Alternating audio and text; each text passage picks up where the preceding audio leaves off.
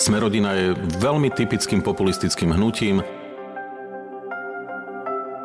Voči extrémistom sa táto krajina mala vyhraniť ďaleko ostrejšie. A ja vlastne neviem, voči čomu všetkému sa vymedzujú tí, ktorí hovoria o tom, že sa vymedzujú voči liberalizmu. Ja niekedy tam vlastne nič liberálneho nevidím. Osobne by som menej kritizoval Igora Matoviča na strane ostatných. Vie veľmi rýchlo zareagovať, býva pripravený. O ostatných sa to nedá tak celkom povedať. Pod typickým voličom si kľudne predstavme frustrovaného bratislavčana vo veku 35 rokov, ktorý má pocit, že na daniach zaplatil neuveriteľné peniaze. Teší ma. Sabo sebou. Podcast Miša Saba. Ľudia, ktorých chce počúvať, názory, ktoré ho zaujímajú a otázky, ktoré túži položiť. Nejdem voliť, lebo to nemá zmysel. Nemám koho voliť, všetci sú rovnakí, je to z bláta do kaluže, Takéto a podobné reakcie som čítal v mojom súkromnom prieskume na Instagrame a človek, ktorý si toto myslí alebo to napíše, prípadne vysloví, je buď alibista, ignorant, alebo mu nedochádzajú súvislosti. 29. februára si môže každý z nás voličov vybrať spomedzi 25 volebných lístkov. Zakrúškovať štyroch kandidátov, ktorým chceme udeliť svoje preferenčné hlasy. A verte mi, že voľby, v ktorých sme mali možnosť vyberať z takej pestrej ponuky kvalifikovaných, šik šikovných a pripravených odborníkov, také voľby tu ešte neboli. Jediné, čo pred odchodom do volebnej miestnosti stačí urobiť je nájsť si čas, preštudovať si programy a kandidátky alebo si vypočuť tento podcast. A ešte malá rada na úvod. Nevolte strany podľa lídrov. Voľte kandidátov, ktorí sú vám sympatickí svojim kariérnym príbehom. Oceňujete ich prácu a výsledky, alebo iba následujte svoju intuíciu. Tá vás dozaista navedie k výberu, ktorý je pre našu krajinu skutočne tým najlepším riešením. Ja som Mišo Sabo a vy vítajte pri počúvaní.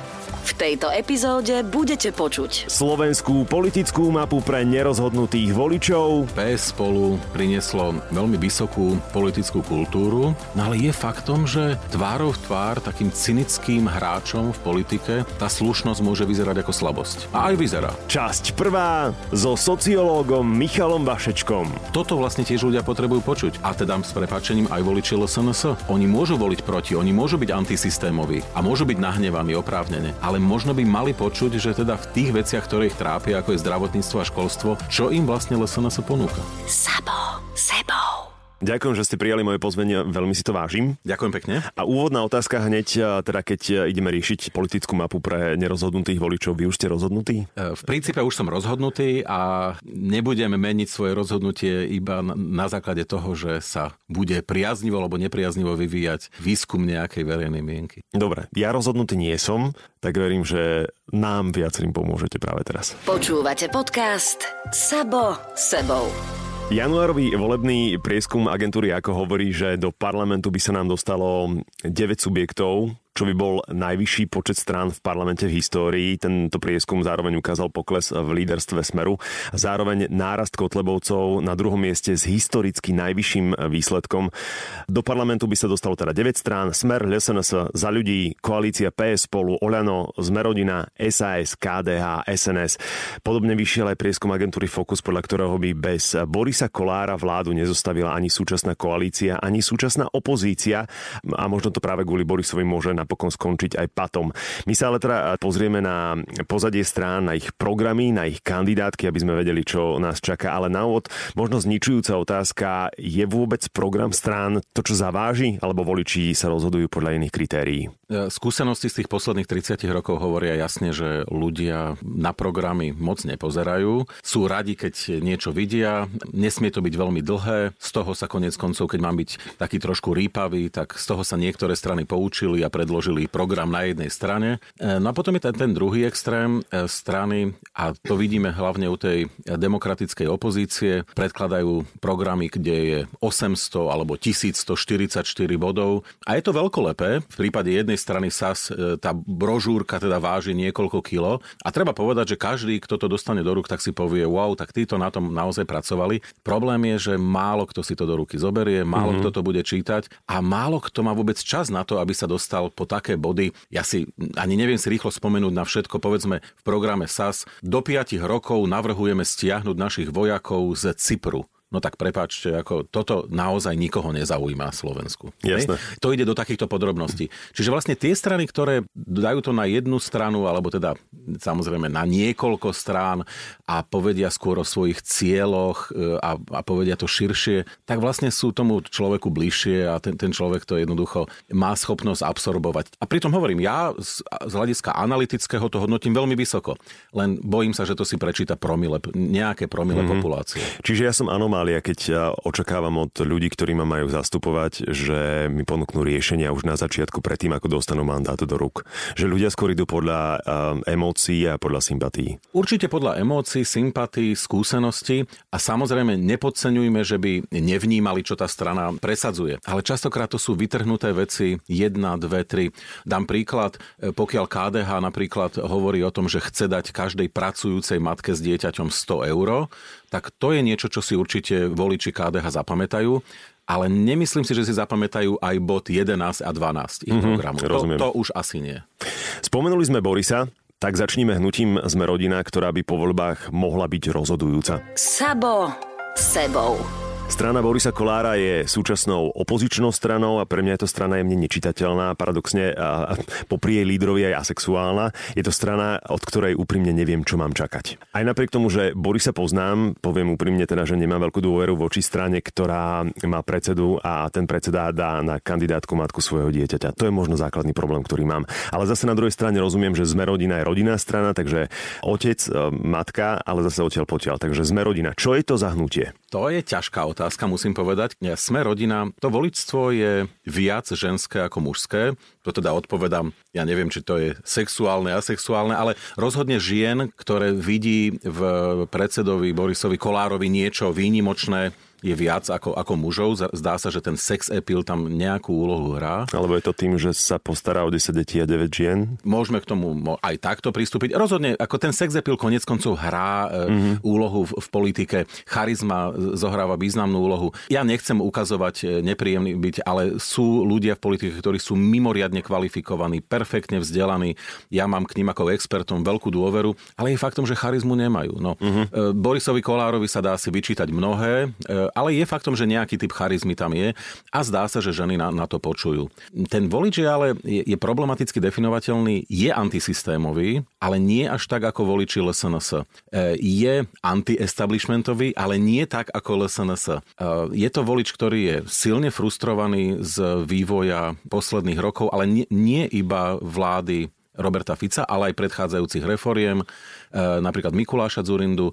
Je to volič, ktorý je náchylný počúvať také tie populistické sluby. Je to volič, ktorý je nadštandardne na Facebooku a teda čerpá informácie skôr z rôznych sociálnych sietí. Čiže rozhodne eh, je to strana vlastne v tomto zmysle na akékoľvek použitie, pretože sme rodina úplne kľudne môže vystúžiť vládnu koalíciu so Smerom, so SNS, alebo naopak s demokratickou opozíciou. Ano, keby sme boli v Českej republike, tak by možno Česi povedali, že e, přijímají pod obojí. Áno, to je ako, ako husiti.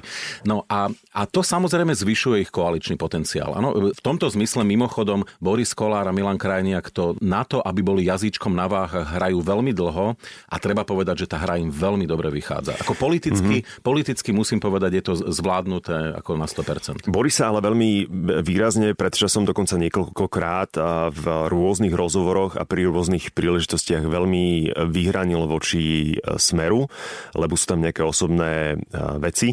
Tiež e, dal v podstate ultimáta voči LSNS, nevyhranil sa voči ním až tak striktne, ale povedal, že ak bude mať teda na výber, že skôr sa prikloní k tým prodemokratickým stranám, ale zároveň tie prodemokratické strany, ten 5 lístok, ktorý nám momentálne funguje, nie veľmi tolerantne, zhovievavo a s rešpektom pristupuje a má tú retoriku k Borisovi Kolárovi. Dokonca mám pocit, že berú ho taký, že ako váta keby bol, že keď na to príde, tak ho použijeme ako vátu. A pritom si napríklad KDH, SAS ako keby si neuvedomovalo, že oni sú tiež na prahu zvoliteľnosti. Je to tak, no e, treba povedať, že Boris Kolár je, je človek, ktorý je obchodník, e, asi aj dobrý obchodník, takže on k tomu pristupuje jednoducho tak, že veci sa zobchodujú, dokonca nie je nevyhnutne jeho primárnym cieľom získať ministerstvo vnútra pre Milana Krajniaka.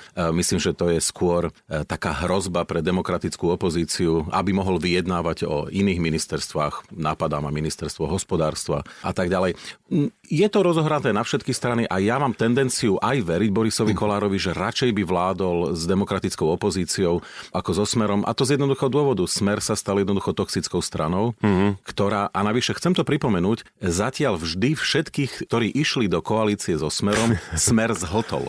Áno. Proste zjedol. Mm-hmm. A, a skutočne, toto si pamätajú tí politici, to je niekedy aj dokonca cez prvú signálnu, že jednoducho toto je nebezpečná strana, ktorá jednak zje všetkých svojich partnerov a teraz sa ešte navyše stala toxickou. Čiže každý, kto s ňou pôjde do koalície, tak musí mať na to teda veľmi vážny dôvod, mm-hmm. lebo mu hrozí, že, že bude v ďalších voľbách pod 5%. A zopakujem, v rokoch 2006-2010 toto sa stalo SNS aj HZDS, obidvom. No a e, teraz sa to vlastne ide stať podľa všetkého mostu mm-hmm. a nie je vylúčené, že sa to stane aj SNS. Poďme teda k Borisovi. Teraz budem čítať zo stanov hnutia. Rodina je podľa Borisa muž, žena, deti, odmieta experimenty s rodinou. Hnutie bojuje proti ohrozovaniu rodín zvonka.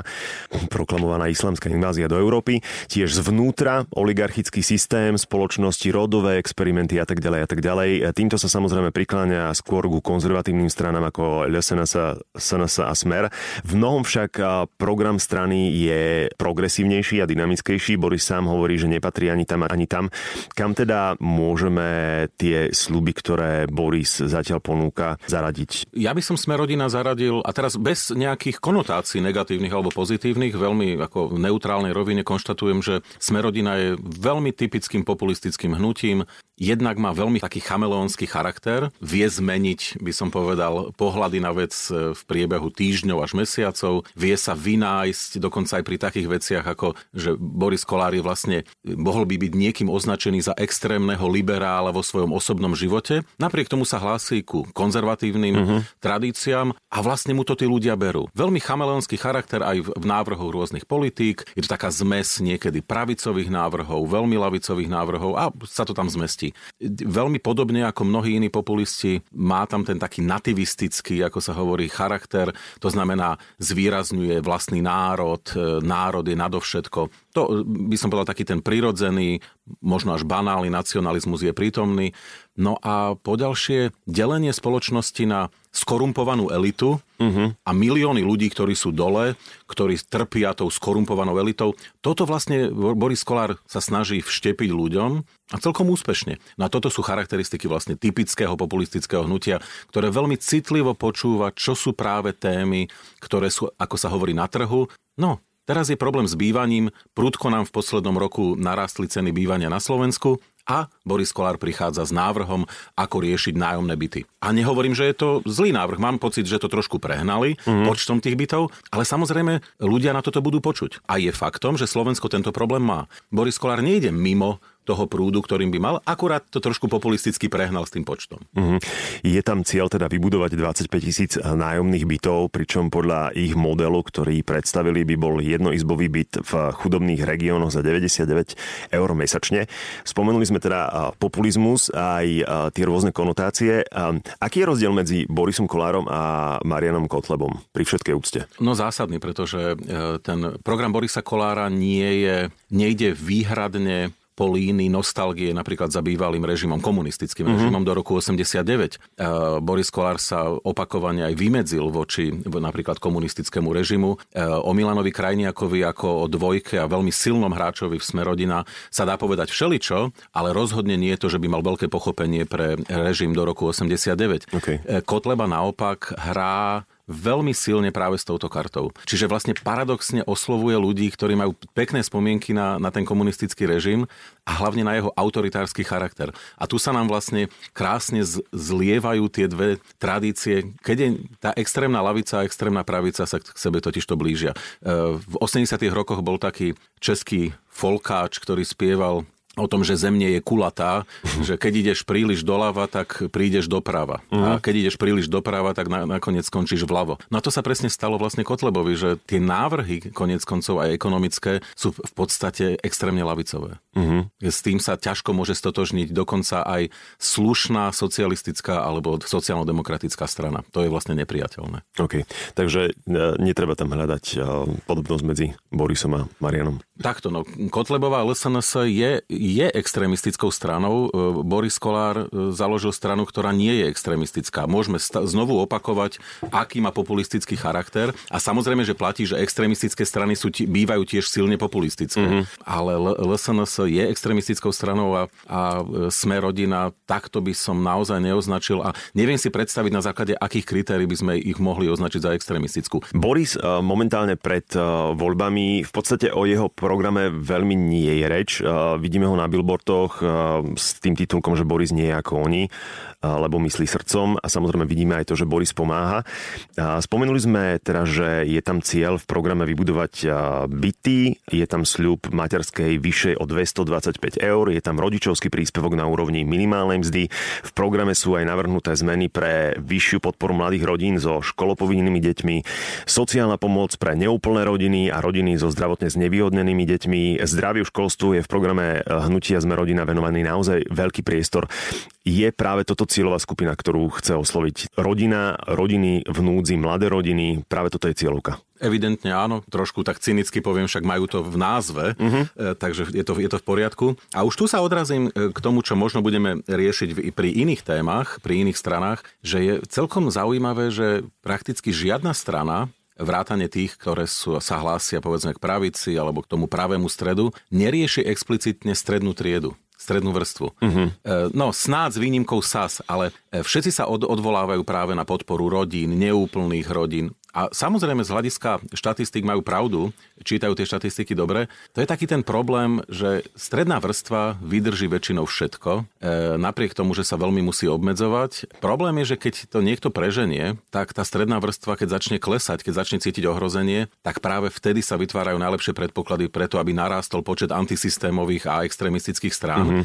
A ja, ja sa práve bojím, a teraz to nie je iba odkaz na e, sme rodina, ale na všetky strany, že da, dajme si pozor, aby sme nepodporovali nepodporovali vždy všetkých, alebo snažili sa nepodporovať všetkých, ktorí práve majú problém, s takým tým nevysloveným predpokladom, že stredná vrstva vydrží vždy všetko. Okay. No a to sa nám môže vypomstiť, lebo zatiaľ stredná vrstva na Slovensku vydržala všetko, ale vrie to v nej. Sme rodina je navonok vyprofilovaná ako strana jedného muža. Na 150 člennej kandidátke nachádzame ale aj detskú sestru, cestného analytika, potravinového kritika, wow, nastavovača CNC strojov, ale aj 21-ročného študenta. Koho si teda všimnúť pod uh, tou jednotkou, pod Borisom? Ťažká otázka, ale predovšetkým ľudia by nemali zabúdať na e, bývalého prezidentského kandidáta, ktorý síce nezískal dramatické percentá, ale tým mozgom strany je Milan Krajniak. E, je to človek, ktorý je konzervatívny, je veľmi takým špecifickým typom kresťanského demokrata, e, ktorý to, že nakoľko je ešte kresťanským demokratom, o tom svedčí to, že sa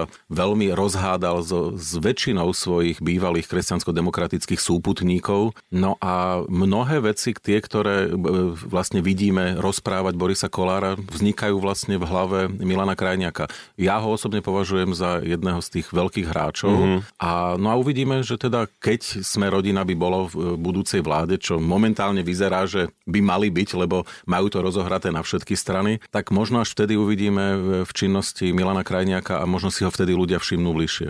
Lebo jeho výkony sú pomerne dosť konzistentné počas celej jeho kariéry, takže je to naozaj veľmi relevantný hráč. Možno je to práve ten problém, ktorý ste spomenuli na začiatku, že tam chýba tá charizma, ktorá by oslovila Davy. To už je na takú vnútornú debatu. Ja osobne si myslím, že Milan Krajniak pochopil, že nie je tým frontovým hráčom. No, a, lídrom a to nie je žiadna hamba niekedy dvojka v strane vie byť mimoriadne vplyvná a, a to sú ľudia, ktorí naopak robia, robia veci, ktoré sú dôležité. Ja iba pripomeniem v minulosti pri reformách duo Mikuláš Zurinda Ivan Mikloš. No a teraz kto vlastne bol ten dôležitejší pre uh-huh. budúcnosť Slovenska, budúcnosť slovenskej ekonomiky? E, bol to Mikuláš Zurinda, ktorý vyjednával z SDL podporu pre vládu, alebo bol ten Ivan Mikloš, ktorý z obrovskej rýchlosti robil tie zásadné reformy. Toto isté môže byť tento prípad. Ja myslím, že Milan Krajniak to už pochopil a čisto politicky, ak by sme teda politiku brali ako technikou moci, tak on patrí ako k jedným z tých šikovnejších technikov moci. Otázka je, a to nehovorím zlom, že nakoľko to stále má ešte nejaké kresťanské tradície, nakoľko to má ešte morálku. To už sa musia pýtať ľudia, samozrejme, keď budú vidieť tých ľudí e, v akcii. Počúvate podcast Sabo sebou. Boris Kolár v niekoľkých rozhovoroch spochybnil smerovanie kresťansko-demokratického hnutia, ktoré sme spomenuli a Alois Hlina um, ho pripojil k prodemokratickým, tým liberálnejším stranám. KDH je jedna z najstarších strán, ktorá bola v 90. rokoch asi aj najkonzervatívnejšou stranou na našej scéne. Pred 8 rokmi bolo KDH lídrom opozície a druhou najpopulárnejšou stranou po smere. Pred 4 rokmi skončila strana tesne pod čiarou, vtedy došlo v strane k zmenám, začalo sa obdobie Hlinu, ale dnes je strana iba tesne nad čiarou, takže povedzme si, čo je to KDH zahnutie a akú cestu urobilo vo svojej novej dobe Alojza Hlinu?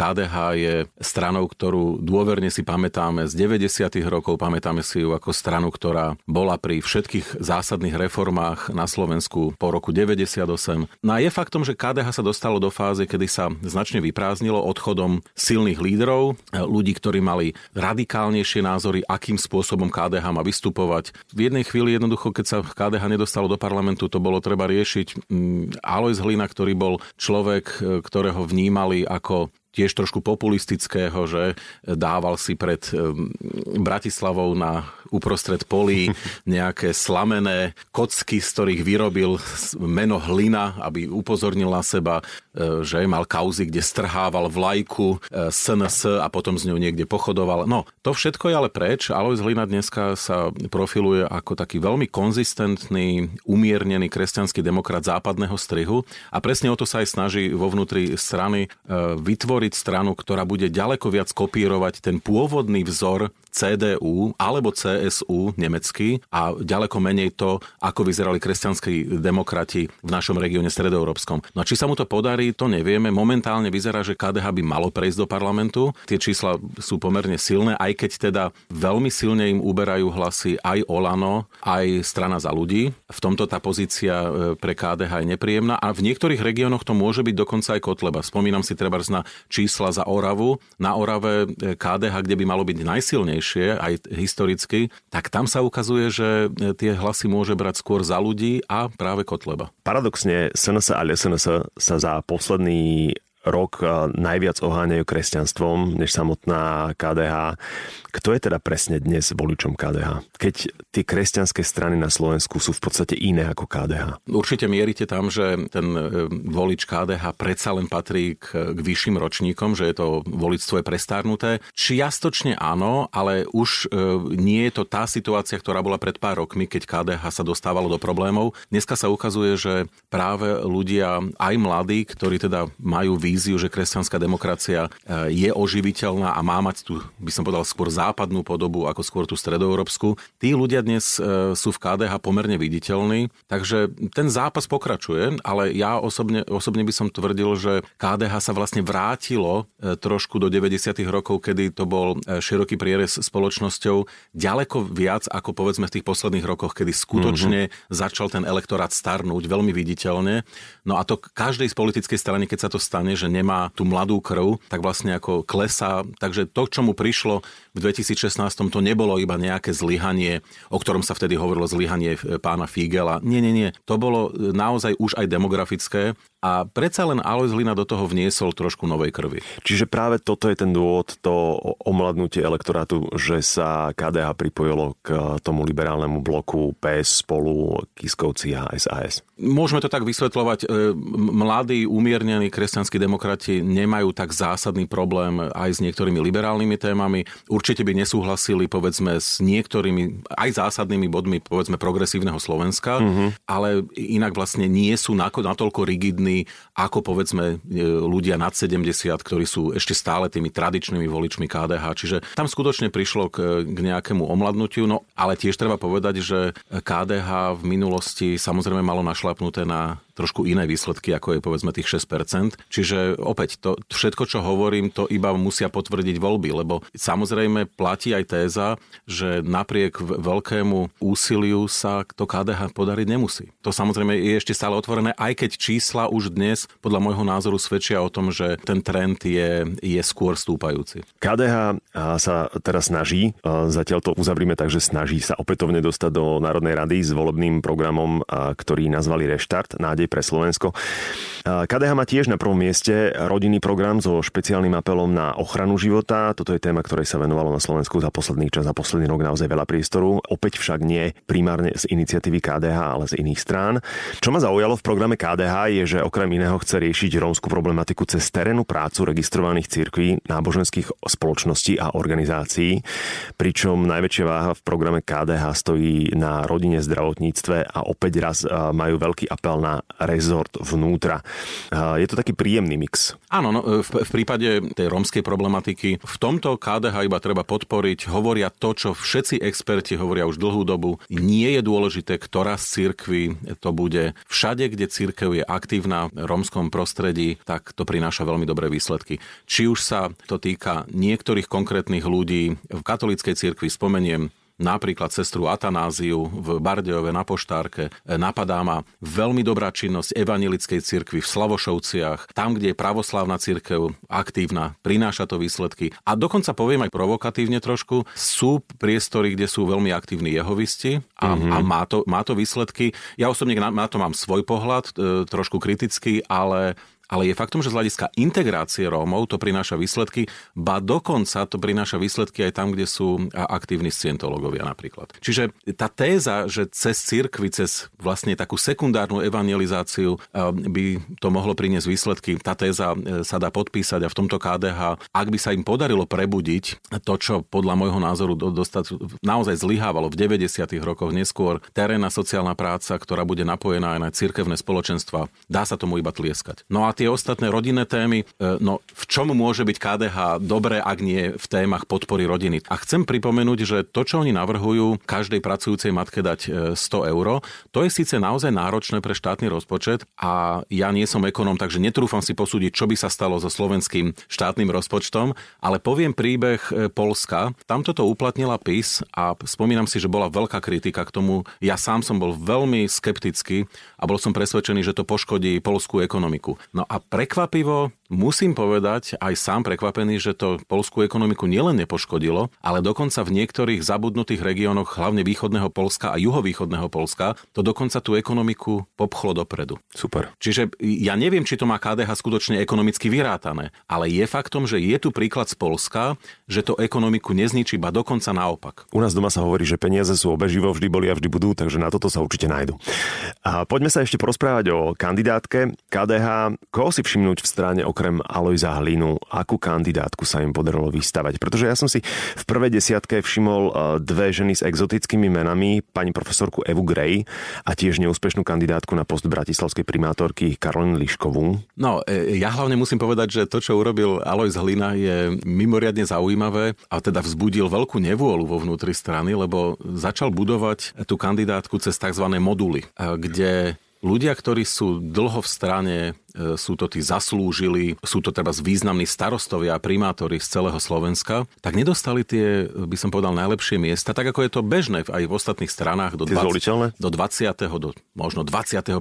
miesta s cieľom sa prekrúžkovať, ale vlastne boli vysunutí na prakticky nezvoliteľné miesta, mm-hmm. takmer všetci. Veľké protesty boli, no a ten Alois Hlina im v podstate povedal, viete, no tak e, však vy ste tí významní primátori, máte podporu, tak vás ľudia prekrúžkujú. No a keď vás neprekrúžkujú, to znamená, že tu podporu nemáte. Je to kruté, ale v niečom je to pravdivé, že on vlastne tú stranu postavil tak, aby sa všetci snažili ďaleko viac, ako by to bolo, keby tých najvýznamnejších a možno najviditeľnejších iba, nie nevyhnutne najlepších, nie nevyhnutne najšikovnejších alebo najvzdelanejších, dal iba na prvých 20-25 miest. A to je úplne fér podľa mňa.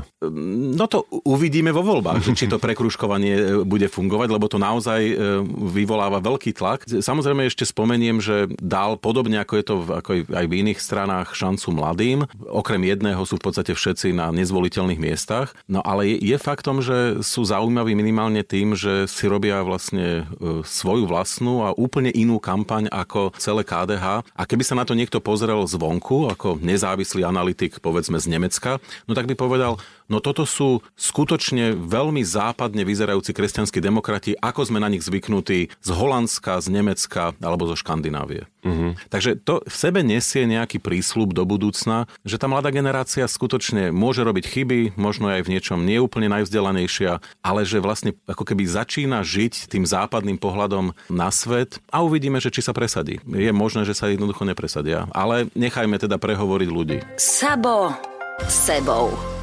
Sloboda a solidarita aktuálny líder opozície. Pred 4 rokmi skončilo SAS druhé za smerom. Dnes to vyzerá tak, že sa tiež môže iba tak tesne dostať do parlamentu. Na jednej strane sa môže zdať, že SAS je pomerne konzistentná strana, ale tiež za posledné obdobie prešla rôznymi personálnymi zmenami, štiepením Sulíkovcov versus nesulíkovcov.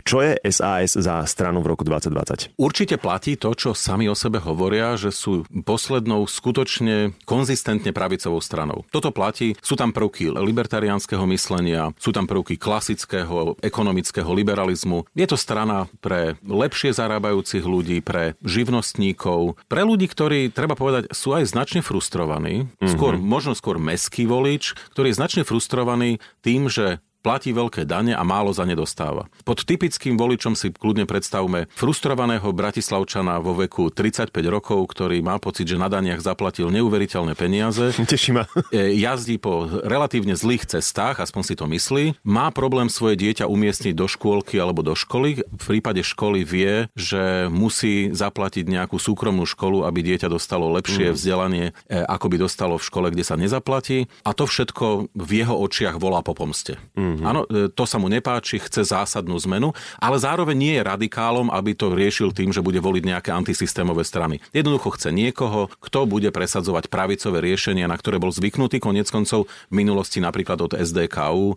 No a samozrejme, strana sa tomu prispôsobila, čiže keď si zoberieme ich program, tie riešenia sú naozaj, by som povedal, naviazané na potreby živnostníkov. Dá sa to z toho programu jednoznačne čítať. Ten program je konzistentný, ako či to vyhovuje ľuďom alebo nie. Ja, ja môžem povedať kľudne svoj názor, čo by mi nevyhovovalo na tom programe, ale uznávam analyticky, že je konzistentný. Čiže je to jediná strana, ktorá nemyslí iba na najnižšiu a na strednú triedu. Takto by sme to mohli povedať. Áno, SAS e, a dokonca aj v tom programe, ak si to pamätám, je to tam explicitne teda napísané, že kope, by som povedal, za tú strednú, strednú triedu. Áno čo je vďačná robota a hlavne mravenčia práca. SAS vo svojom volebnom programe hovorí o návode na lepšie Slovensko. Už sme to aj spomenuli, ponúka 1144 konkrétnych riešení, aby sa tu oplatilo pracovať, podnikať a žiť. Tak to píšu. Najviac tých riešení je na odbúranie byrokracie a zníženie korupcie. Celkovou prioritou SAS sú zdravé financie a prosperujúce hospodárstvo. Robert Fico veľmi kontinuálne kritizuje Richarda Sulíka platí to aj v tejto kampani, v tých uh, smiešných YouTube videách, za to, že chce podľa jeho slov chudobným brať a bohatým dávať. Naráža tým samozrejme na tie finančné reformy, ktoré uh, by mali mať dopad na rodiny, strednú a nižšiu triedu.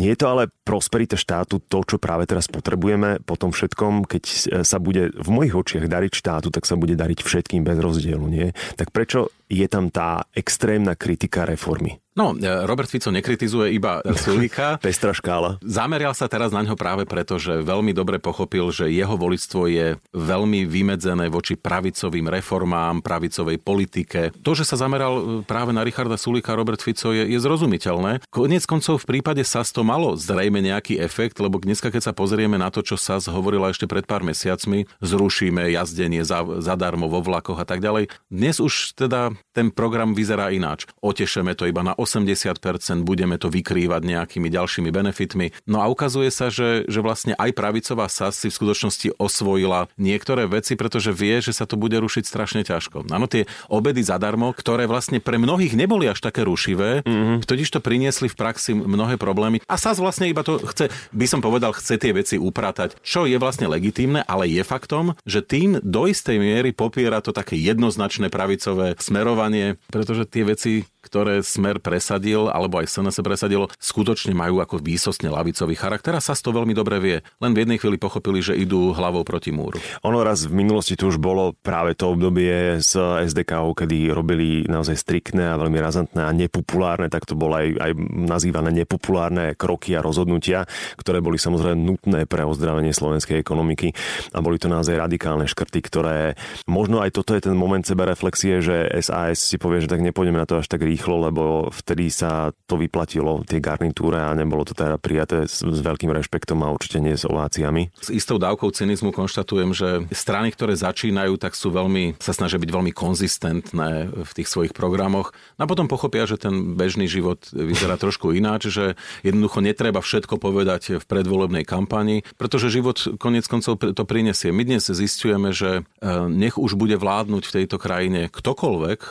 po voľbách 29. februára, tak bude začínať z trošku horšej situácie, ako začínala vláda, ktorá začínala v 2016 alebo ktorá začínala v 2012. Mm. Nehovoriac o 2006, kedy teda tá vláda Roberta Fica, ktorá prišla po druhej vláde Mikuláša Zurindu, tak začínala v krajine, ktorá mala obrovské prebytky, e, proste to hospodárstvo rástlo 7% ročne. No táto vláda, nech už je to ktokoľvek, bude začínať s celkom vážnymi problémami a niekde bude musieť ukrajovať. No a teraz je otázne, že či to priznať dopredu, kde sa bude ukrajovať. Je to každopádne nie veľmi príjemná východisková pozícia ešte vzhľadom na spoločenskú situáciu pre akúkoľvek formáciu, ktorá vznikne. Neviem, že či by náhodou nebolo najlepšie, keby tu bola úradnícka vláda na isté obdobie. A vráťme sa k slobode a solidarite. Tá takmer vôbec vo svojom programe v tých palcových titulkoch nespomína rodiny, na rozdiel od predchodcov. Je to v tomto období, teda keď sa rodinou oháňajú takmer všetci na prvom mieste, správny postoj, alebo to je niečo, čo SAS odlišuje od konkurencie? No ja keď si na ten program spomínam, tak e, tie body tam majú, ale znovu, tá strana vlastne ten svoj étos buduje cez individualizmus a prísny individualizmus, ktorý tú rodinu tam má tak implicitne. Postaraj sa sám o seba a tým pádom aj o svoju rodinu. Hmm tým prospeješ najviac celku. To je, to je v podstate taká, v tomto zmysle nejaký, nejaký konzistentný príspevok k, k diskusii o rodine. Asi niektorí ľudia takto rozmýšľajú, je to, ja si myslím, že je to úplne legitímne. Konec koncov ten boj s tým štátnym paternalizmom alebo takým tým etatizmom, kde ľudia majú pocit, že o všetko sa má postarať štát, e, asi je trochu vhodný v krajine, ktorá vlastne stále očakáva, že veci bude riešiť štát. No a štát by možno nemusel ako zase riešiť úplne všetko. Ja, ja, som, ja, som, ja som priaznivec silného štátu, dobre fungujúceho štátu, keď mám hovoriť za seba osobne, ale je faktom, že zase nie všetko musí riešiť štát. Čiže tie strany, ktoré sa snažia, a teraz je otázka, že či to robia dostatočne citlivo, či to robia dostatočne cieľene a či premyslene, ale snažia sa z niektorých častí života ľudí ten štát trošku odsunúť, no tak to je vlastne ako legitímny príspevok, lebo tých, ktorí hovoria opak, že vlastne štát má riešiť všetko, tých je tu dosť. Až priveľa na môj vkus. SAS veľmi dlhodobo podporuje registrované partnerstva, čo neznamená iba manželstva osôb rovnakého pohľavia, ale aj heterosexuálnych párov, ktoré sa necítia na sobáš. Myslíte, že sme dozreli na túto tému v roku 2020? Bojím sa, že nie. Hmm. Bojím sa, že nie. Hmm. Slovensko patrí k tým krajinám Strednej Európy, kde, ktoré sa s tým nevedia vysporiadať. Sme veľmi iní v tomto ako Česká republika. Ale zase, aby som to nepreháňal s, s tou kritičnosťou, vplyv západ západu, liberálneho myslenia, individualistického myslenia a možno aj tej Českej republiky v tomto, s ktorou predsa len sme boli veľmi dlho spolu a je pre nás stále referenčným rámcom, je, je to silné. Čiže Slovensko je tak niekde na rozhraní, posun v akceptácii vidieť veľmi silne v mestskom prostredí. Čiže nie je to len o Slovensku, je to skôr o tom, že veľmi sa nám otvorili nožnice medzi rurálnym a urbánnym priestorom, kde v mestskom prostredí to začína byť už samozrejmosťou, v rurálnom prostredí ešte nie. Rozhodne ale musím povedať, že situácia zďaleka nie je taká, ako napríklad v Rusku, na Ukrajine, kde ľudia, ktorí majú inú sexuálnu orientáciu, sú častokrát prenasledovaní, mm. veľmi silne stigmatizovaní vo verejnom priestore. K tomu u nás neprichádza až tak masívne. Konec koncov aj v politike na Slovensku máme ľudí, ktorí majú homosexuálnu orientáciu, sú gejovia a veľmi to tá spoločnosť nerieši. Že sedia aj v parlamente, sú v politike. Ľudia to prestali riešiť. To by napríklad v Rusku nebolo celkom možné. Tam by sa to riešilo veľmi masívne. Čiže my sme tak niekde na rozhraní. A ja teda poviem, ako človek, ktorý sedí v Štrasburgu v ECRI, eh, European Commission Against Racism and Intolerance a vlastne zastupujem Slovenskú republiku, tak Slovenská republika je rozhodne krajinou, ktorá nepridáva sa eh, úplne viditeľne k takým krajinám v tejto oblasti, ako je Holandsko, škandinávske krajiny, ale rozhodne, rozhodne nie je porovnateľná s krajinami, ktoré odmietajú o tých témach vôbec diskutovať. Ja napríklad eh, môžem povedať, že krajiny ako Azerbajdžan alebo Rusko odmietajú o téme LGBTI komunity vôbec rozprávať mm-hmm. na, na úrovni Rady Európy napríklad. Mm-hmm. Dokonca da, kladú si podmienku, že o tejto téme sa nebudeme ani baviť. No tak e, nie, tak toto nie je pozícia Slovenska. My sme pripravení sa o tom baviť, len pre mnohých ľudí je to ešte stále citlivé, emocionálne, alebo majú, majú pocit, že možno by o tom sme sa ani nemali baviť. Ale to, že za 30 rokov aj Slovensko urobilo v tomto veľký posun, o, o tom nie je pochyba. Je to ináč vidieť aj z výskumov verejnej mienky. V tomto teda v tej agende a v tej podpore SAS je pionierská strana. Veľkú pozornosť však SAS venuje školstvu a zdravotníctvu cez svojich dvoch poslancov, Janu Cigánikovú a Branislava Grölinga. Na svojej kandidátke však má aj úspešnú environmentalistku, youtubera, experta na eurofondy, tiež neortodoxného moslima a kaderníka v jednej osobe. Kto zaujal na kandidátke SAS vás? Je faktom, že, že SAS sa do istej miery vyprázdnila od tých známych ľudí. Na ich programovej konferencii možno najviac zaujal takým ostrým protisocialistickým príhovorom pán Oravec, ktorý teda tvrdil, že keby sa Marx zobudil, tak e, na Slovensku by zaplesal. Ja osobne s tým nesúhlasím. Ja myslím, že tak ako platí, že štát ingeruje do toho, čo by možno nemal na Slovensku, tak zároveň platí, že toho divokého kapitalizmu my na Slovensku máme viac ako dosť. Mm-hmm. Sú, sú sféry, kde to zmierňovanie by malo prichádzať ďaleko ostrejšie zo strany štátu a neprichádza. Mm-hmm. Že, že ten omnipotentný štát paradoxne vie veľmi silne zlyhávať pri ochrane niektorých ľudí, ktorí to potrebujú. A iba pripomeniem, tie príbehy, to, čo sa hovorí pracujúca chudoba, k tomu by naozaj nemalo prichádzať v takej miere, ako prichádza ľudia, ktorí niekde na východnom Slovensku majú platy okolo 500 eur, z toho sa naozaj nedá nejak dramaticky prežiť. A ešte sa im stane, že ne, vo Svidníku, že, že tých ľudí prepustí nejaká firma a oni sa celé mesiace vlastne nevedia dostať k peniazom, pretože vlastne zlyhávajú inštitúcie, ktoré by mali toho majiteľa trošku popohnať k tomu, že teda buď vyplatiť, alebo naopak proste tých ľudí rýchlo prepustiť, e, nenechať to takto vykvasiť. To si myslím, že ako sa dá štandardne riešiť v priebehu dní a týždňov. Takže ja by, ja by som povedzme ako ne, nebol taký ostrý, že toho štátu, keď bude menej, to, to bude fajn. Nie, štát má byť hlavne efektívny. O tom je vlastne tá celá Samozrejme. debata. Počúvate podcast Sabo sebou. Keď som hovoril, že SAS je aktuálne formálnym lídrom opozície, tak v tomto končiacom sa volebnom období najukričanejším členom opozície Igor Matovič, naozaj nevyspytateľný človek. Hovorím o tom vecnom kričaní, ale v jeho prípade o, nie o nenávisnom kričaní, lebo ako sa ukazuje, tak na Slovensku akékoľvek kričanie na voliča funguje, lebo LSNS je na druhom mieste v prieskumoch, veľmi kričia, stále stúpajú. Oľano v poslednom prieskume urobilo razantný krok po tom, čo uh, kričali kvôli kauze pána Naďa.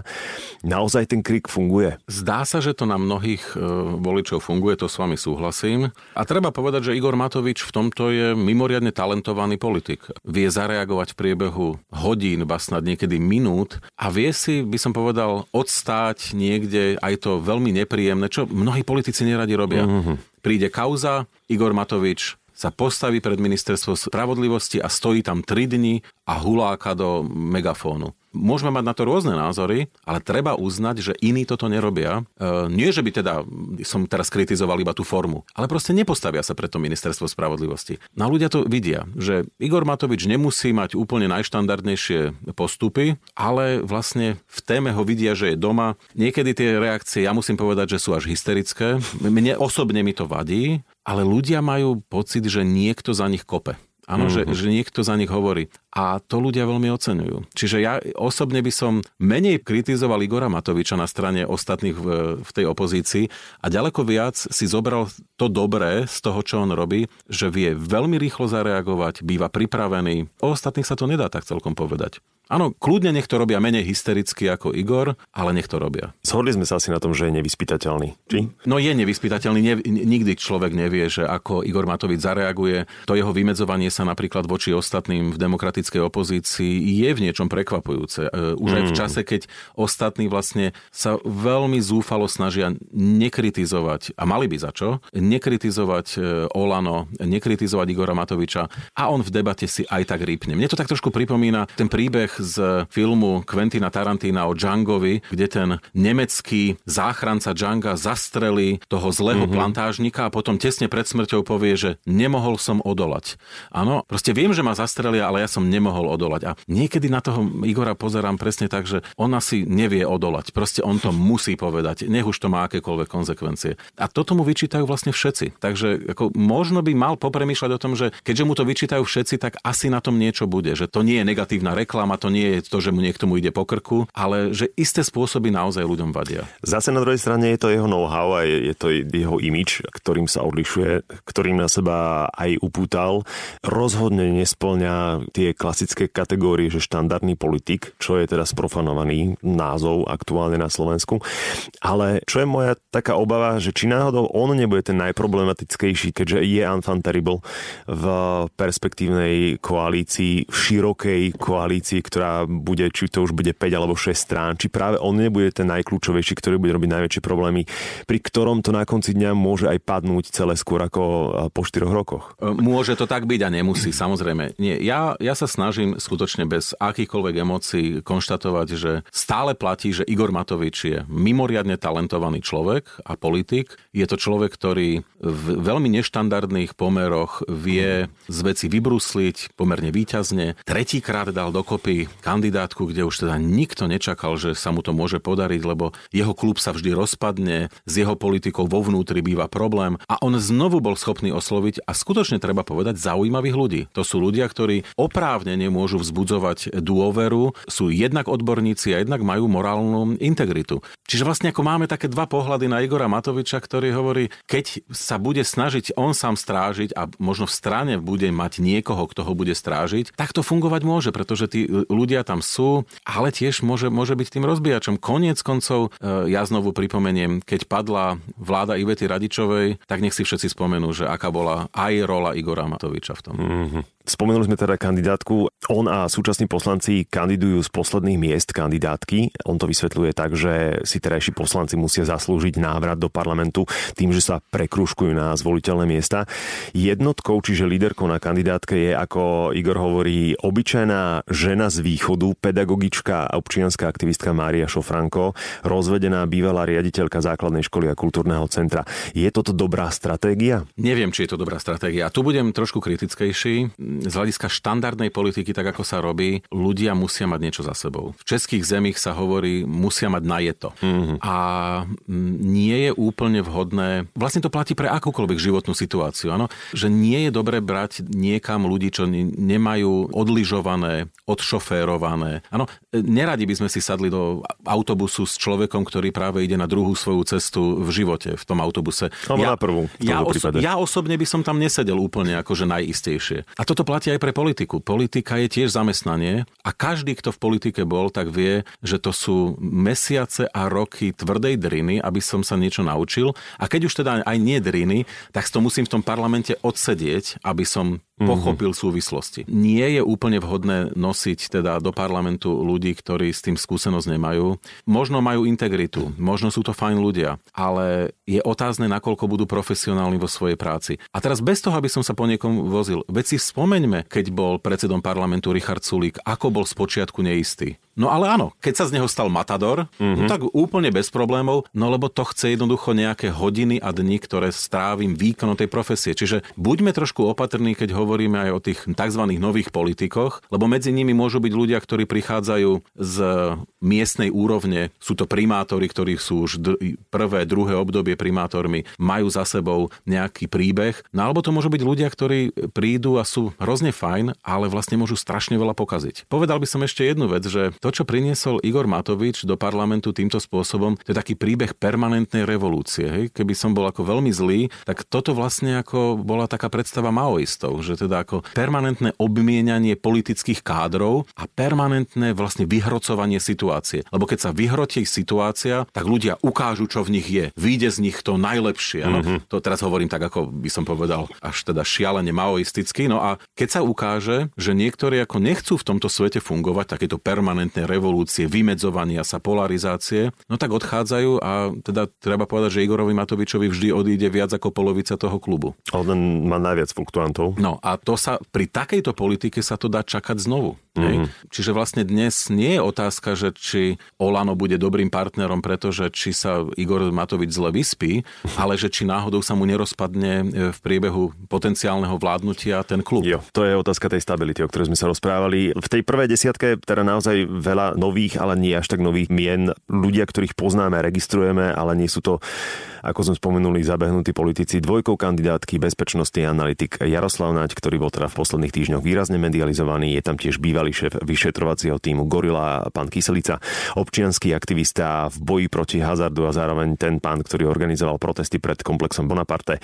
Mm, Michal Šipoš, nasledujú bývalý tenista Karol Kučera, bývalý moderátor Jožo Pročko, symbol boja proti mečiarizmu, matka zavraždeného Roberta Remiáša, pani Anna Remiášová. Prvú desiatku zatvára nový novinár Kristian Čekovský, ktorý bol prepustený z RTVS po tom, čo kritizoval vedenie verejnoprávneho telerozhlasu. Nehovoriac o tom, že kandiduje tanečník známy zo súťaže Let's Dance Erik Ňariaš, predsednička odborov sestier pôrodných asistentiek Monika Kavecká, aktivistka Monika Kozelová, ktorá najviac upozorňovala na podivuhodnú prestavbu a reály Bratislavského hradu, pán Jan Kerekret, generálny sekretár Slovenskej evangelickej aliancie a tak ďalej a tak ďalej a tak ďalej. Naozaj pestrá vzorka. Veľmi pestrá vzorka a skutočne mnohí z tých ľudí zaujímaví ja bývam opatrný pri tých športovcoch. E, to častokrát bývajú veľmi známe mená, pochopiteľne. Sú to ľudia, ktorí reprezentovali krajinu. E, sú to ľudia, o ktorých je predpoklad, že majú veľmi silnú vôľu, že majú ťah na bránu. A mohol by som hovoriť v superlatívoch, ale v niektorých prípadoch sú to ľudia, ktorí práve preto, že mali takú športovú kariéru, tak nemajú zrovna to najexkluzívnejšie vzdelanie, aké sa môže mať. A ten príbeh tých športovcov v parlamente už sme zažili niekoľkých. Mm. A musím povedať, že mne bolo z toho smutno skôr skôr kvôli tomu, že tí ľudia šlapali vlastne po svojej vlastnej legende. A niekedy, a nebudem hovoriť tie mená, niektorí sa stali karikatúrou seba samého. Ja by som veľmi nerád, aby tak známi športovci a ľudí, ktorých si ja vážim, aby vlastne sa stalo s nimi to isté. No to väčšinou boli naozaj veľmi smutné príbehy. O to viac ma zaskočilo napríklad, že pán Pukalovič kandiduje za LSNS v týchto parlamentných voľbách. Ale čo ten Jožo Pročko? Tak Jožo Pročko je zabávač a dneska teda budovateľ impéria v, v Haliči, takže dnes myslím, že už nie je tým štandardným zabávač, ktorého si pamätáme spred 20 rokov. Myslím, že sa tiež posunul. No ale je to ďalší človek, ktorý prináša do debaty pozoruhodné prvky. Ja teraz si spomínam, že v nemenovanom médiu pred pár dňami, kde natáčali teda podobný podcast, tak sa skoro pobil s poslancom Blahom. E, takže áno, ak teda ten, tento človek prejde do parlamentu, možno zažijeme, čo sme nezažili. Ale pri pánovi Blahovi zase to sa ponúka priam, nie? Mne ako akademikovi je to lúto, pretože si myslím, že pán Blaha v minulosti mal veľmi slušnú akademickú úroveň. Mm. Teraz možno nahnevam niektorých, ktorí ho nemajú radi, ale ja trvám na tom, že on mal veľmi slušnú akademickú úroveň a nerozumiem, prečo sa posunul tam, kam sa posunul. Sabo sebou. Poďme na nováčikov, na toto som sa veľmi tešil. Koalícia PS spolu, kedy si bola trňom v oku, ako sme aj spomínali už strana Sloboda a Solidarita. Dnes je to práve progresívne Slovensko, ktoré je teda aktuálne najväčším nositeľom hodnot liberálnej demokracie na Slovensku. Na úvod by ma zaujímalo, že prečo sa tu stále v roku 2020 hráme na ten súboj liberálov versus konzervatívcov. Hovorí sa, že progres nezastavíš, ale nie je práve liberalizmus ten najväčší strašiek aktuálne na Slovensku, okrem ostatných tém, že ten liberalizmus rasizmus je až nechutne v prednej límii? No, je to tak vnímané a ja priznám sa, mne je to cudzie v tom zmysle, lebo ja som zatiaľ nevidel nikoho, že by zadefinoval, čo tým liberalizmom myslí. To je ďalšia Li- Liberalizmus má obrovské množstvo hmm. definícií, prístupov. To, čo je liberálne v nejakej krajine, nie je liberálne inde. Navyše, čo tým myslíme? Ekonomický liberalizmus, ktorý reprezentuje Richard Sulík, alebo kultúrno-civilizačný liberalizmus, takéto by som povedal postmoderné, citlivé vnímanie inakosti a dôraz na slušnosť v politike. Tých definícií liberalizmu je obrovské množstvo. A ja vlastne neviem, voči čomu všetkému sa vymedzujú tí, ktorí hovoria o tom, že sa vymedzujú voči liberalizmu. Ja niekedy tam vlastne nič liberálneho nevidím na tom, voči čomu sa oni vymedzujú. Oni sa vymedzujú voči demokratickému režimu ako takému, oni sa vymedzujú voči multikulturalizmu, oni sa vymedzujú voči západnej spoločnosti, voči západným hodnotám a všetko proste ak buldozérom nahrnú do jamy, ktorú nazvú liberalizmus. Mm. No.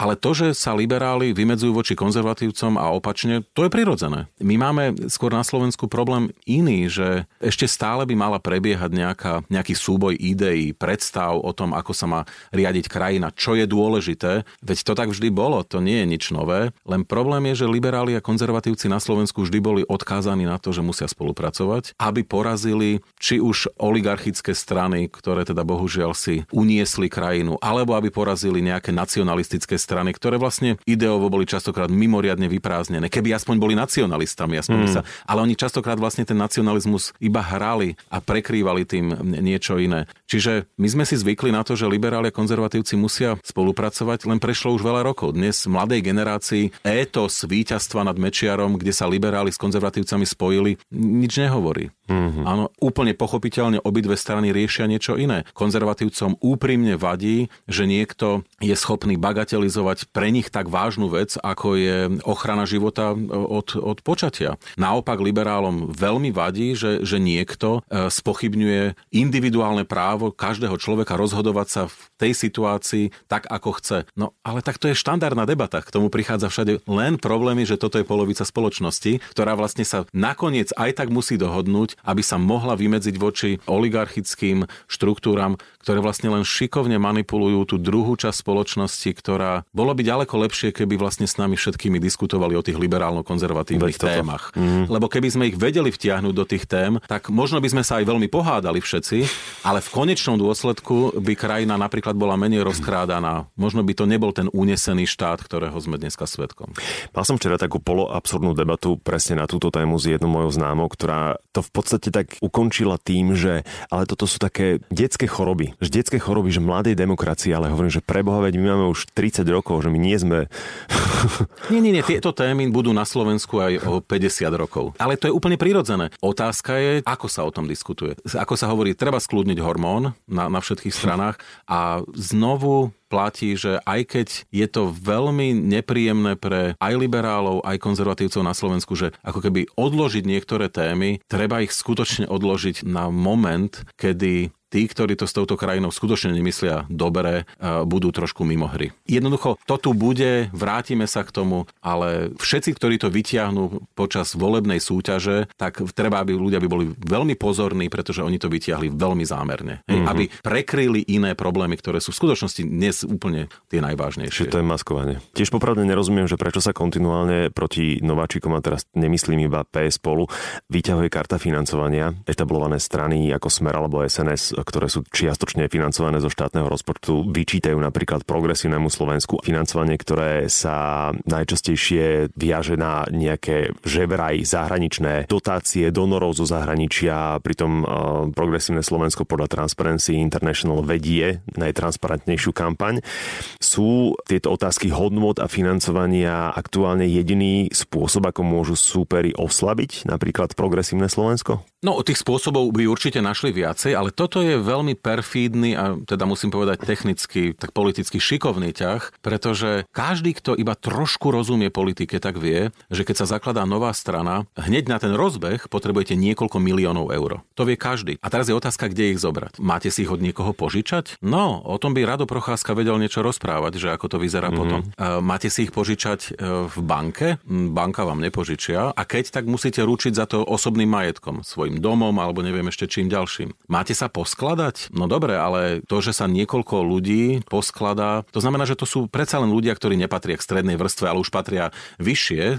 Môžu to byť úspešní podnikatelia. No a hneď zase padne obvinenie, že to sú ľudia, ktorí investujú preto, aby sa im tie peniaze vrátili. Čiže to je taký blúdny kruh. No a potom pochopiteľne tí, ktorí v politike sú už dlho a dostali napríklad príspevky od štátu, nechcem poukazovať na to, že dostali prípadné príspevky aj od inakiaľ a že majú čierne fondy, ale to je ako iný príbeh, dostali peniaze od štátu, tak veľmi veľmi šikovne môžu ukazovať na tých, že odkiaľ prichádzajú tie zdroje, čo ja viem nielen teda z e, tých materiálov Transparency International, konkrétne progresívne Slovensko sa veľmi snažilo, aby tie peniaze boli nepriestrelné, teda inými slovami, aby sa nestalo presne to, čo sa stalo napríklad sieti. Mm-hmm. A čo sa v minulosti stávalo mnohým iným stranám, ktoré nevedeli jednoznačne preukázať, odkiaľ tie peniaze prišli. Lebo vlastne túto otázku by sa nie novinári, ale všetci ľudia mali pýtať znovu. Keď vzniká nejaká strana, odkiaľ má tých niekoľko miliónov. Lebo keď funguje štandardne a za, začala vytvárať aj štruktúry v regiónoch, tak potrebuje na to proste peniaze, ktoré sa nedajú dať z domáceho rozpočtu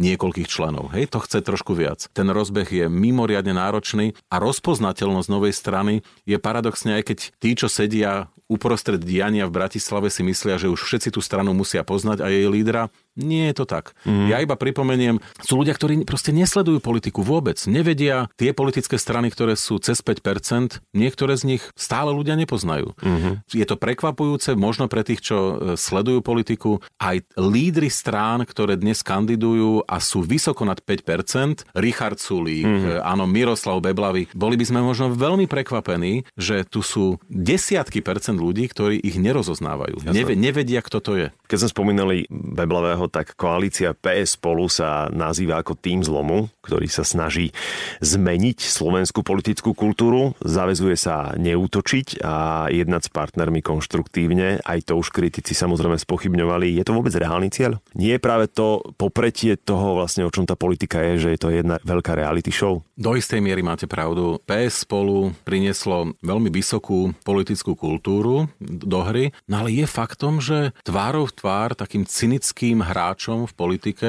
tá slušnosť môže vyzerať ako slabosť. A aj vyzerá. Asi sa s tým stretávame všetci v bežnom živote, že niekedy sme slušní k svojmu okoliu a to okolie to nepochopí ako slušnosť, ale ako slabosť, že všetci šoférujeme a ideme a niekoho pustíme a sme takí ohľaduplní a on to vlastne vôbec ten človek nepochopí ako slušnosť, ale ako našu slabosť. Hej. Toto je niečo, čo teda PS spolu asi bude musieť podľa môjho názoru trošku zmeniť razancia sa nevylučuje so slušnosťou.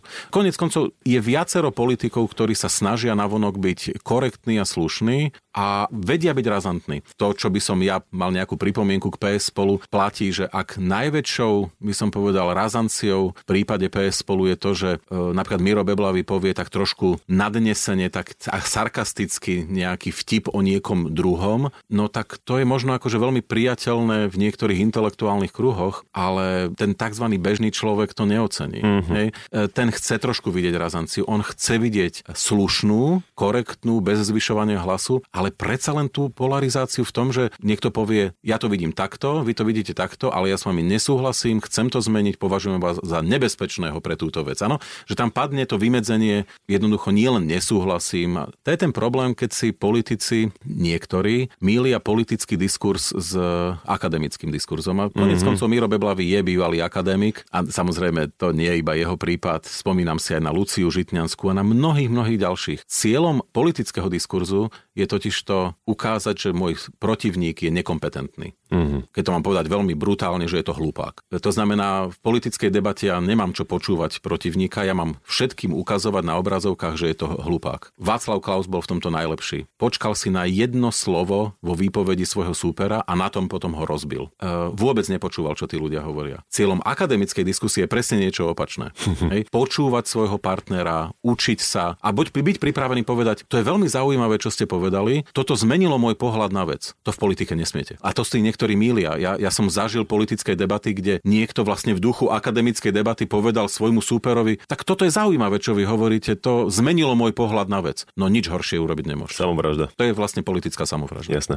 Ale posledná diskusia, ktoré som sledoval, napríklad Mišo Truban, ktorý na začiatku, keď sa dostal do vedenia progresívneho Slovenska, tak bol celkom taký až príliš asertívny a teraz v posledných diskusiách napríklad proti Andrejovi Dankovi ako keby nabral tú seba istotu a už šiel, už to nebolo až také ustráchané, ale o tom sme sa rozprávali, že treba jednoducho mať trošku najazdené.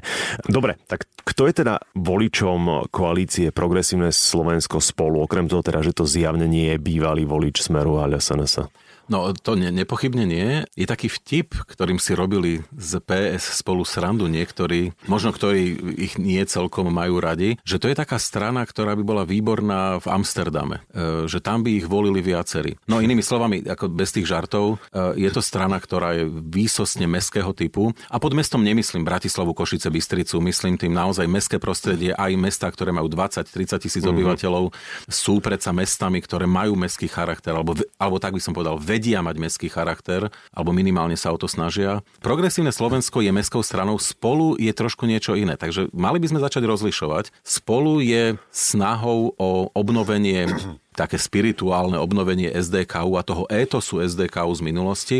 Mohli by sme charakterizovať spolu ako centro pravú stranu, ktorá navyše veľmi jasne hovorí, že sa nemieni veľmi vyslovovať kultúrno-civilizačným témam. Miro Beblavy opakuje znovu, že to, čo je pre nich dôležité, je dobré vládnutie, ten good governance. To samozrejme so sebou nesie aj problémy, lebo keď poviete good governance, tak ja napríklad môžem povedať, že aj Singapur má good governance a veľmi demokraciu nemá. Proste good governance hovorí o efektívnom štáte, ale nehovorí o kvalite života nevyhnutne. Mm-hmm. Naopak, progresívne Slovensko dáva veľký dôraz na, na kultúrno-civilizačné témy a má mestského voliča, spolu má predsa len aj voliča rurálneho, aj konzervatívnejšieho. Čiže ono vlastne tá koalícia nie je vnútorne úplne kompatibilná. Aj keď oni vlastne to sa snažia prezentovať tak, že je tam jednota, e, nie úplne je. V tom je možno aj ukrytý problém ich kampane e, z môjho pohľadu, ktorá je viditeľná, podľa môjho názoru aj presvedčivá v niečom, ale vlastne je nekonzistentná, lebo progresívne Slovensko by malo chodiť do, aj do iného prostredia ako spolu. Spolu by kľudne mohlo obsadiť niektoré niektoré časti východného Slovenska, mm-hmm. aj rurálne prostredie. Progresívne Slovensko by malo obsadiť predovšetkým mesta. Ja tvrdím, že progresívne Slovensko by sa vlastne už dnes v tejto fáze kampane nemalo vlastne z miest ani pohnúť. Mm-hmm. Malo by doslova si, ako sa hovorí obrazne, postaviť stany uprostred námestí e, v Košiciach, Bratislava, v Bystrice a tie mesta obsadiť. Zase na druhej strane ale progresívni sa až tak najvýraznejšie zo všetkých subjektov vyhraňujú voči Kotlebovcom.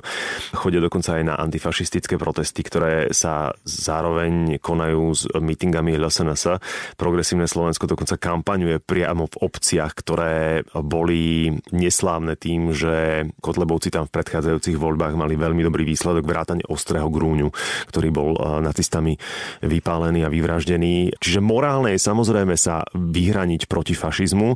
Je to ale správny krok, že sa vyhraňujú proti LSNS, keď eh, progresívne Slovensko hlási, že chce novú nekonfliktnú politiku? Opäť môj názor, to, že sa vyhraníte voči extrémistom a urobíte to veľmi razantne, to nehovorí nič o tom, že, že ste neslušní. Naopak, voči extrémistom sa táto krajina mala vyhraniť ďaleko ostrejšie, ale tomu sa možno dostaneme. Mm-hmm. Ja, ja dodnes vnímam ako takmer vtip podanie z prokuratúry na rozpustenie LSNS. To bolo tak nekvalifikovane napísané, že trúfam si povedať, že aj ja, ktorý nie som právnik, tak by som isté body tam nedal a naopak iné tam dal. To iba tak na, na A hlavne to bolo nedokončené ukončené celé. To, to bolo e, naozaj veľmi zlá práca. Keby som bol konšpirátor, ako nie som, tak poviem, že to niekto urobil zámerne tak zle, mm-hmm. aby, to, aby to neprešlo. Neverím. Ja si myslím, že to bol štandardný šlendrián, proste zle odvedená práca. Ja som mal tiež túto konšpiračnú teóriu inak. Proste bola to zle odvedená práca. A iba pre príklad, aby sme všetci vedeli, o čom sa bavíme, uviesť ako jedno z rozhodnutí, prečo majú byť e, LSNS rozpustení, to, že sú za vystúpenie Slovenska z NATO, no tak to je vtip. To na tom nie je nič extrémistické. Ja napríklad si myslím, že je dobré, že sme v NATO, ale naplno akceptujem názory tých, čo si myslia, že by sme nemali byť v NATO. Mm-hmm. Na tom, o tom je demokracia, že máme rôzne názory v rámci nejakých mantinelov. Proste to bolo zle pripravené. Čiže späť k progresívnemu Slovensku. To, že sa vymedzujú voči Kotlebovi, mne osobne je veľmi sympatické. Problém je, že začali bojovať na dvoch frontoch. Bojujú proti Kotlebovcom, zároveň bojujú proti súčasnej vládnej koalícii, o ktorej hovoria, že je skorumpovaná, že vlastne doviedla Slovensko do čiernej diery. No a na dvoch frontoch sa bojuje veľmi zle. Mm-hmm. A znovu zopakujem, progresívne Slovensko je veľmi viditeľne mestskou stranou. Nemyslím si, že je zlé, že išli napríklad do Rychnavy. Ten odkaz v skutočnosti bol pre mestského voliča. Áno, ten odkaz bol, e, staráme sa aj o týchto ľudí, e, nie je nám to ani cudzie, vieme o nich a mestský volič progresívneho Slovenska tento odkaz prijal. Vlastne už by s tým mali prestať. Dnes, podľa môjho názoru, by sa mali vrátiť viac do miest, pretože tu je ich volič. Trošku považujem za problematické práve to, že nemajú stále ujasnené, podľa môjho názoru, to, že v niečom tá kampaň PS spolu by mohla byť aj rozdelená, e, pretože znovu zopakujem, ten volič je trošku odlišný uh-huh. a dnes e, zároveň platí, že podľa môjho názoru málo vyťahujú ľudí z kandidátky, ktorí sú veľmi presvedčivými expertami vo svojej oblasti. Vy ste čítali tie mená z predchádzajúcich kandidátok iných strán. Progresívne Slovensko má ľudí, o ktorých vlastne sme sa v kampani nedozvedeli veľa a sú to ľudia, ktorí majú naprosto neuveriteľné príbehy. Ja napríklad spomeniem profesora Šuchu, to je jeden z najmladších profesorov Univerzity Komenského z minulosti veľmi zaujímavý odborník, ktorý potom dlhé roky pôsobil v Bruseli a nie úplne neúspešne. No ja som, priznám sa, ho celkom neza- nezaregistroval. nezaregistroval v tej kampani. Mm-hmm. Je niekoľko mien, ktoré z nepochopiteľných príčin vlastne ako nevidieť dostatočne. Mini- minimálne, ak teda sa hráme na to, že každú stranu reprezentuje jej líder, tak minimálne Michal Truban by ich mal spomínať. Áno? Mm-hmm. Pri riešeniach, veď my máme odborníkov na toto a na toto. E, to isté, keby sme sa spýtali LSNS, kto je ich tieňový minister zdravotníctva, školstva, hospodárstva, kultúry, No, vlastne, možno by to bolo zaujímavé, čo by sme sa dozvedeli. Mm-hmm. Či ich vlastne majú a kto to vlastne je. A, a čo má za sebou. Aký je, je príbeh toho človeka. Lebo toto vlastne tiež ľudia potrebujú počuť. A teda s prepačením aj voliči LSNS. E, oni môžu voliť proti, oni môžu byť antisystémoví a môžu byť nahnevaní oprávnene. Ale možno by mali počuť, že teda v tých veciach, ktoré ich trápia, ako je zdravotníctvo a školstvo, čo im vlastne LSNS ponúka. K tomu sa ešte dostaneme. Keď sme teda načrtli tú kandidátku a mena, ktoré by stáli za to si všimnúť, tak na poslednom 150. mieste eh, kandidátky PS spolu je pani Jana Dubovcová, bývalá ombudsmanka, kapacita, advokátka. Na vrchných miestach sú Irena Biháriová, šéfka občianskeho združenia Ľudia proti rasizmu, Erik Baláš, ochranár, ktorý polovicu svojho života bojuje za lepšie životné prostredie, viedol naozaj veľmi úspešnú kampaň za ochranu Tichej a Kôprovej doliny v Tatrách. Pani Katka Machačková, primátorka, ktorá spravila z Prievidze naozaj eh, inovatívne mesto, pritom kedy sa repovalo, že najväčšia diera je Prievidza na kandidátke PS spolu a to je asi viditeľný človek, je doteraz najliberálnejší poslanec v histórii Slovenska Martin Poliačik a tak ďalej a tak ďalej. Ale ešte k programu. Program koalície PS spolu je spísaný na 247 stranách a prioritne sa venuje vzdelávaniu, zdravotníctvu, životnému prostrediu, dotýka sa aj otázky nového usporiadania vzťahov medzi štátom a cirkvami, čo je teda naozaj odvážne. Koalícia PS spolu chce posilniť náboženskú slobodu a zdôrazniť úlohu cirkvy v pluralitnej spoločnosti. Opäť moja otázka, sme na toto pripravení ako spoločnosť na novo definovať vzťah medzi štátom a cirkvami? Nie je to trošku tenký ľad? Môže to byť tenký ľad v tom zmysle, že keďže sa to nevyriešilo za 30 rokov, tak asi s tým trochu problém je. Ani nie je vôľa možno. Uh, áno, vlastne už, viete, to je naozaj zložitá debata a ja práve preto, že som k tomu iba vzdialene pričuchol, tak ja, som, ja mám veľkú bázen sa k tomu vyjadrovať, pretože zo všetkoho, čo som prečítal a rozprával som sa napríklad s ľuďmi z evangelickej cirkvi, tí hovoria, že tí už sú pripravení na odluku, mm-hmm. lebo vlastne už tom fungujú. Naopak katolická cirkev, ale práve preto, že je tak veľká aj otázka majetku, aj otázka otázka proste tých finančných tokov je tam ďaleko zložitejšia ako kohokoľvek iného, tak vlastne ako tvrdí, že je, že chce, ale že je to vlastne technický problém. A skutočne, keď idete hlbšie, tak zistíte, že skutočne to je aj technický problém, že to nie je iba o tom, že ľudia sa vyhovárajú. No ale to, že progresívne Slovensko s tým prichádza otvorene, áno, je za tým sebavedomie, že tých, ktorých chce osloviť, tí na to dávno pripravení sú, pre tých je to úplná samozrejmosť. Opäť zopakujem, pre meského liberálneho voliča, mm-hmm. a to je volič progresívneho Slovenska, to sú témy, ktoré že vlastne ako dávno mali byť vyriešené. Ja mám 15-ročného syna, ktorý, keď rozprávam s ním o týchto témach, tak on sa niekedy tak spýta, že to ešte nie je vyriešené. Mm-hmm. A on tak akože naozaj milo, ako keď máte 15 rokov, ste takí radikálni, že doteraz ste čo robili. A vlastne ako má pravdu, že no fakt, čo sme robili doteraz 30 rokov. Čiže to, že s tým PS spolu prichádza, to je vlastne ako očakávané, lebo tí, čo reprezentujú meských voličov, tak e, vlastne s čím by mali iným prísť, ak Jasne. s týmto. Ja na záver ešte pripomeniem samozrejme, že koalícia PS spolu podporuje vznik registrovaných partnerstiev nielen pre osoby rovnakého pohľavia a nikde v programe nie je ani len zmienka o tom, že by chceli, ako sa hovorí, pretlačiť adopcie detí homosexuálmi, čo je im často vytýkané z druhého brehu. Viete, no úprimne povedané, toho, čoho sme svetkom v tej kampanii, to, že v deň programovej konferencie SAS e, Smer uverejní, že oni chcú 6-dňový pracovný deň a SAS o tom nič nehovorí, mm. tak takisto sa šíri o PS spolu, že čo všetko oni chcú presadiť v prospech gejov a lezieb, e, čo teda presne ako hovoríte v programe nie je. To, čo v programe je, ale je isté aj legislatívne zrovnoprávnenie tých partnerstiev ako takých. Áno, o adopciách sa tam zase toľko toho nehovorí. Mimochodom, každý, kto iba trošku sa zoznámil s tým, že aké zmeny sú potrebné v slovenskej legislatíve, tak zistil, že to sú ako veľmi, veľmi drobné, drobné zmeny, ktoré vlastne mnohí odmietajú kvôli tomu, že to nejakým spôsobom zasahuje do ich identity, ktorú si myslia, že, že vlastne to ako nejakým spôsobom ohrozuje. Ja som ďaleký od toho, aby som proste komentoval, že kto má vlastne pravdu. Jediné, čo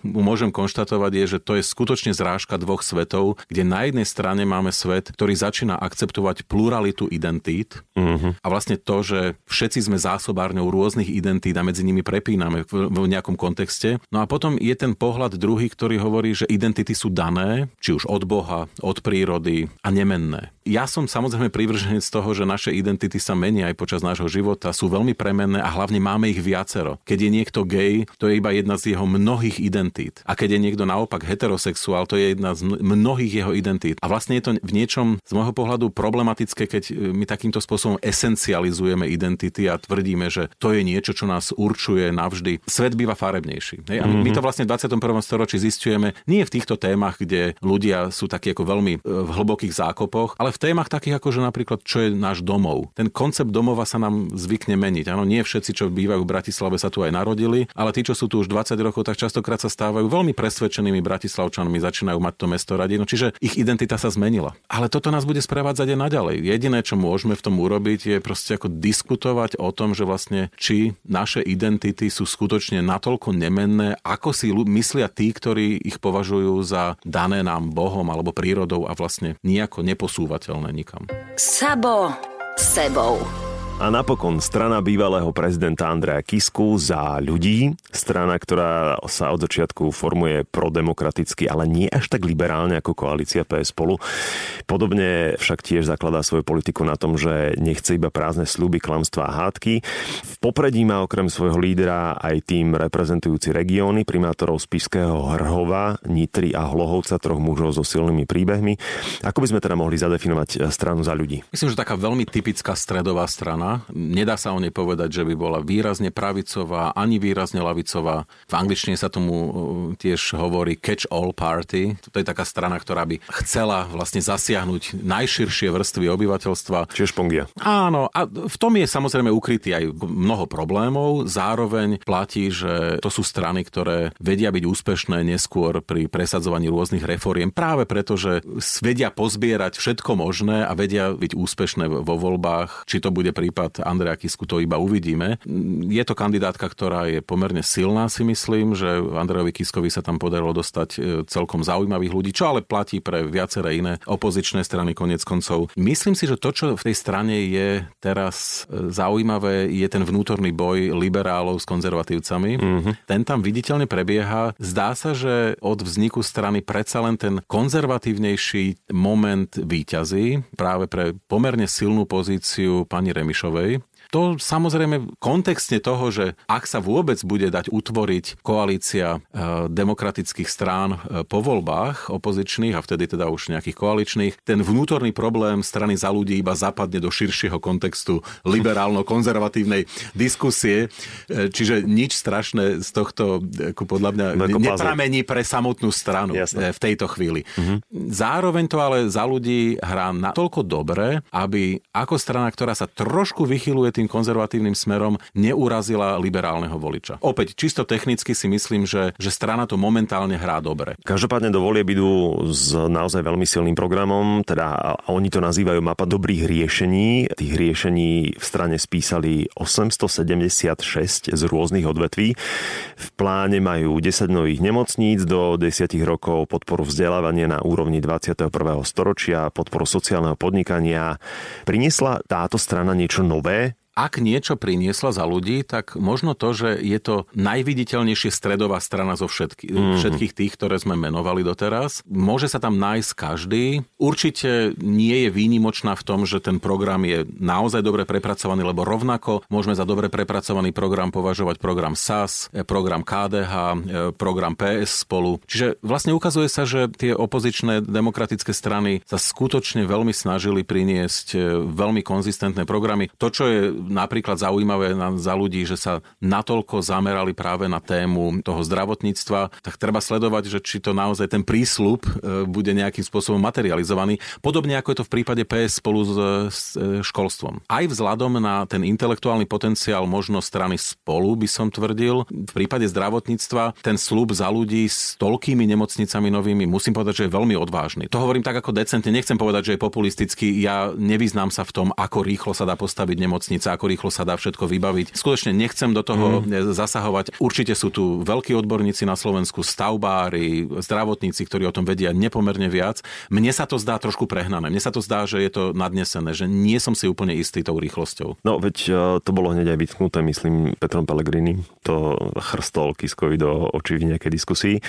Ono už vlastne aj z názvu vyplýva, že je to strana všetkých ľudí, alebo chce byť stranou všetkých ľudí, čo je samozrejme na Slovensku nereálne v súčasných pomeroch, alebo aj tak celkovo.